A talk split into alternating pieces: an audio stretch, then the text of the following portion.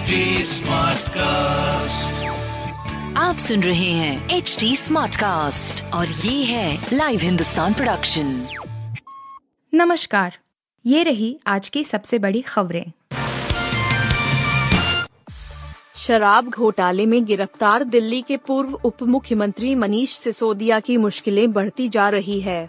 दिल्ली की Rao जेवे new court ने central bureau of investigation CBI की ओर से दर्ज केस में आप नेता मनीष सिसोदिया की न्यायिक हिरासत 14 दिनों के लिए बढ़ा दी है।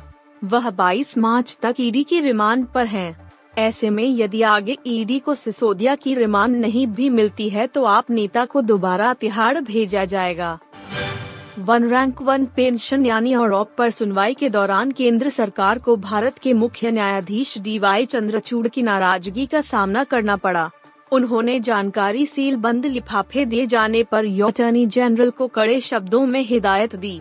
उन्होंने इस तरह के लिफाफों को न्यायिक सिद्धांतों के खिलाफ बताया है। खास बात है कि मंगलवार को हुई सुनवाई के दौरान शीर्ष न्यायालय ने केंद्र सरकार को सेना के 21 लाख पेंशन भोगियों को और ऑपेरियर देने के लिए समय दिया है। नए आदेश के अनुसार, बकाया भुगतान 28 फरवरी 2024 तक किया जाना है। सीजेआई चंद्रचूड़ ने अदालतों में सील बंद लिफाफों के इस्तेमाल पर नाराज़गी ज़ाहिर की। उन्होंने कहा, हम कोई भी गोपनीय दस्तावेज़ या सील बंद लिफाफे नहीं लेंगे और मैं व्यक्तिगत रूप से इसके खिलाफ हूँ। अदालत में पारदर्शिता होनी चाहिए। यह देशों को लेकर हैं। यहाँ क्या गोपनीयता होनी चाहिए? रूस के राष्ट्रपति व्लादिमीर पुतिन के अरेस्ट वारंट पर चीन ने भी भड़ास निकाली है। यूक्रेन में कत्लेआम के आरोपों पर अंतर्राष्ट्रीय अपराध न्यायालय ने पुतिन के खिलाफ गिरफ्तारी वारंट जारी किया था। चीन ने सोमवार को एक बयान जारी करते हुए आईसीसी को डबल स्टैंडर्ड कहा। चीन ने कहा कि आईसीसी को दोहरों मानकों से बचना चाहिए और देश के प्रमुखों की प्रतिरक्षा का सम्मान करना चाहिए।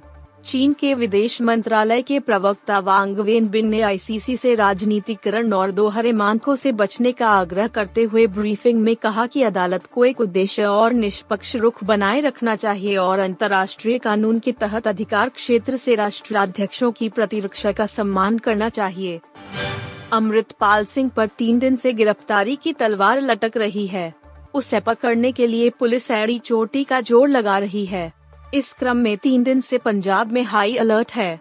इंटरनेट और एमएसएस सेवाएँ बाधित हैं। अमृतपाल के चाचा और ड्राइवर के पुलिस के सामने सरेंडर के अलावा 112 खालिस्तानी समर्थक गिरफ़्तार भी हो चुके हैं। ये सभी वारिस पंजाब दे संगठन से जुड़े बताए जा रहे हैं। हालाँकि अमृतपाल की गिरफ्तारी के प्रयासों के बीच शिरोमणि गुरुद्वारा प्रबंधन कमेटी की प्रतिक्रिया भी सामने आई है। एसजीपीसी चीफ हरजिंदर सिंह धामी का कहना है कि अमृतपाल के खिलाफ जिस तरह से एक्शन लिया जा रहा है, वो गलत है। उन्होंने भी अंदेशा जताया कि अमृतपाल पुलिस हिरासत में है। कहा कि अगर उसे पुलिस ने पकड़ लिया है तो उन्हें उसके परिवार को इसकी जानकारी दे दी चाहिए।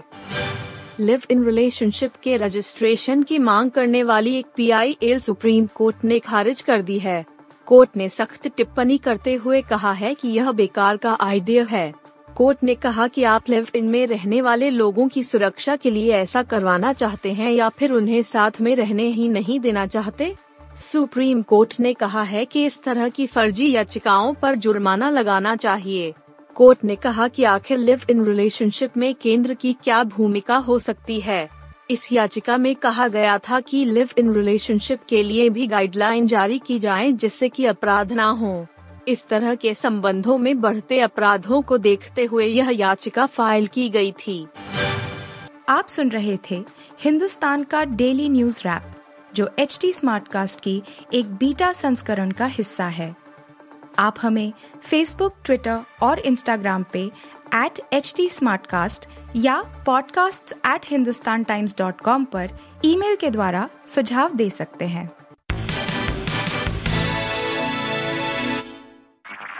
आप सुन रहे हैं एच टी स्मार्ट कास्ट और ये था live Hindustan production HD Smartcast.